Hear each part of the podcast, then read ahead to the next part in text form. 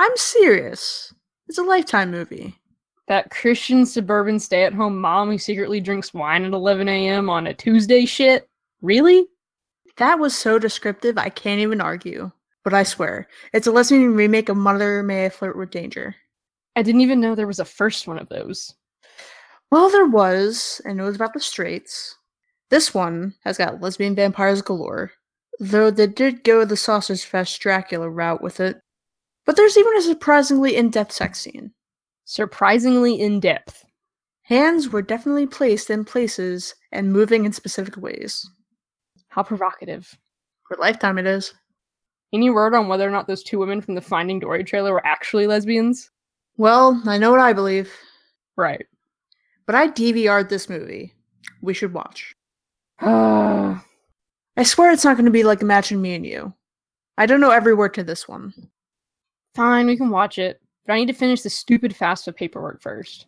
Shouldn't you have done that like 8 million years ago? Well, the stupid dude at financial aid was like, we don't process undeclared undergrad FAFSAs until August.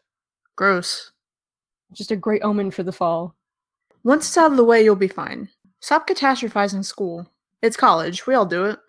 It just feels like everyone is so much more prepared than me. People already print out their syllabuses. Because they're overachievers.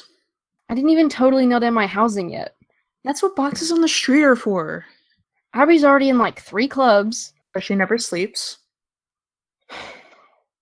Bad topic. I really shouldn't feel like total garbage every time I think about my best fucking friend, but I just see Instagram posts or something on Facebook and I'm like, is Emily there? Are they out together? I'm a nutcase. You're not a nutcase. You've got a crush and you're jealous. Everyone does this at least once in their life. I will admit the advent of millennial social media has made it way easier to fall into the pit of obsessive virtual stalking, but being infatuated? Feeling bummed that you're left out or that there's things that you're not a part of? Natural. I just thought I'd be over this by now. That's how crushes work, right? It's like an intense month, and then you're like, wow, I was so dumb and crazy for thinking I was in love with my best friend. Well, if you don't get some kind of closure or tension release, it'll build up, you know?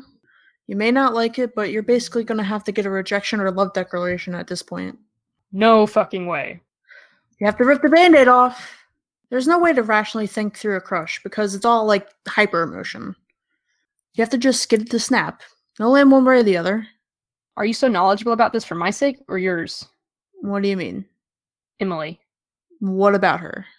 Well, apart from the fact that she fucking knows about us, FYI, which is making me super nervous, don't pretend like you're not super in love with her having a thing for Abby either. We don't know that there's an actual thing to be discussing, and I don't know what you're talking about. Oh, please. I've seen you naked. Don't lie to me now.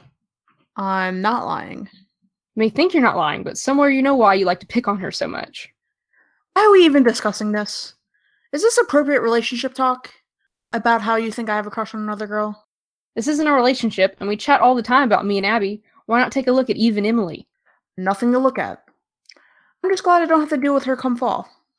Why? So you can get some semblance of mental health back? If you believe the things you said about crushes, then being away at school is probably just going to make it worse. Look, I'll admit she's cute in an incredibly infuriating way. I admire that spark plug attitude. You're allowed to have feelings, you know. You're a nice person when you want to be. Oh, please. You helped me out a ton just because you wanted to. And you wanted to go to the police about this Rose stuff too, because you know it's the right thing to do. And those two highly unrelated, I'll point out, things don't equate me to having a crush on Emily. No, they prove that you're an actual person and not some techno robot here to spread queer values like you want everyone to think. And what proves that you have a crush is that you won't ever stop talking about her. Yeah, I bitch about her. Exactly. So do something about it before you head off to school and make yourself miserable thinking about what could have been. And what about you and Abby? You're going to different schools. How do you think you're going to feel when she puts up selfies at parties and crap? Deflecting onto me isn't going to help anyone. I just don't want to talk about this. Let's talk about how fucked up it is we still haven't gone to the police with this stuff. I mean, we identified the last person to see Rose alive. I know. Abby keeps saying we have to have some kind of democratic meeting about when and how to do it. withholding information about a case from the police because there might be a story, she's going to be a great journalist. She doesn't want to be that kind of journalist. As a funny way of showing it, why don't we just do it? Do what? Go ourselves. I've got the interview file on my computer. Let's do it. I don't know. You screamed about wanting to go to the police like a week ago. We should at least tell them. So they can say no and get pissy? M, this girl is running out of time. We can't sit here and debate how this will affect our incredibly fucked up relationship dynamics. You're right. Thank you. So let's table the teen drama and make a difference. Basically, what Abby wanted from the beginning. She's getting it. Okay, fine. I'm on my way over.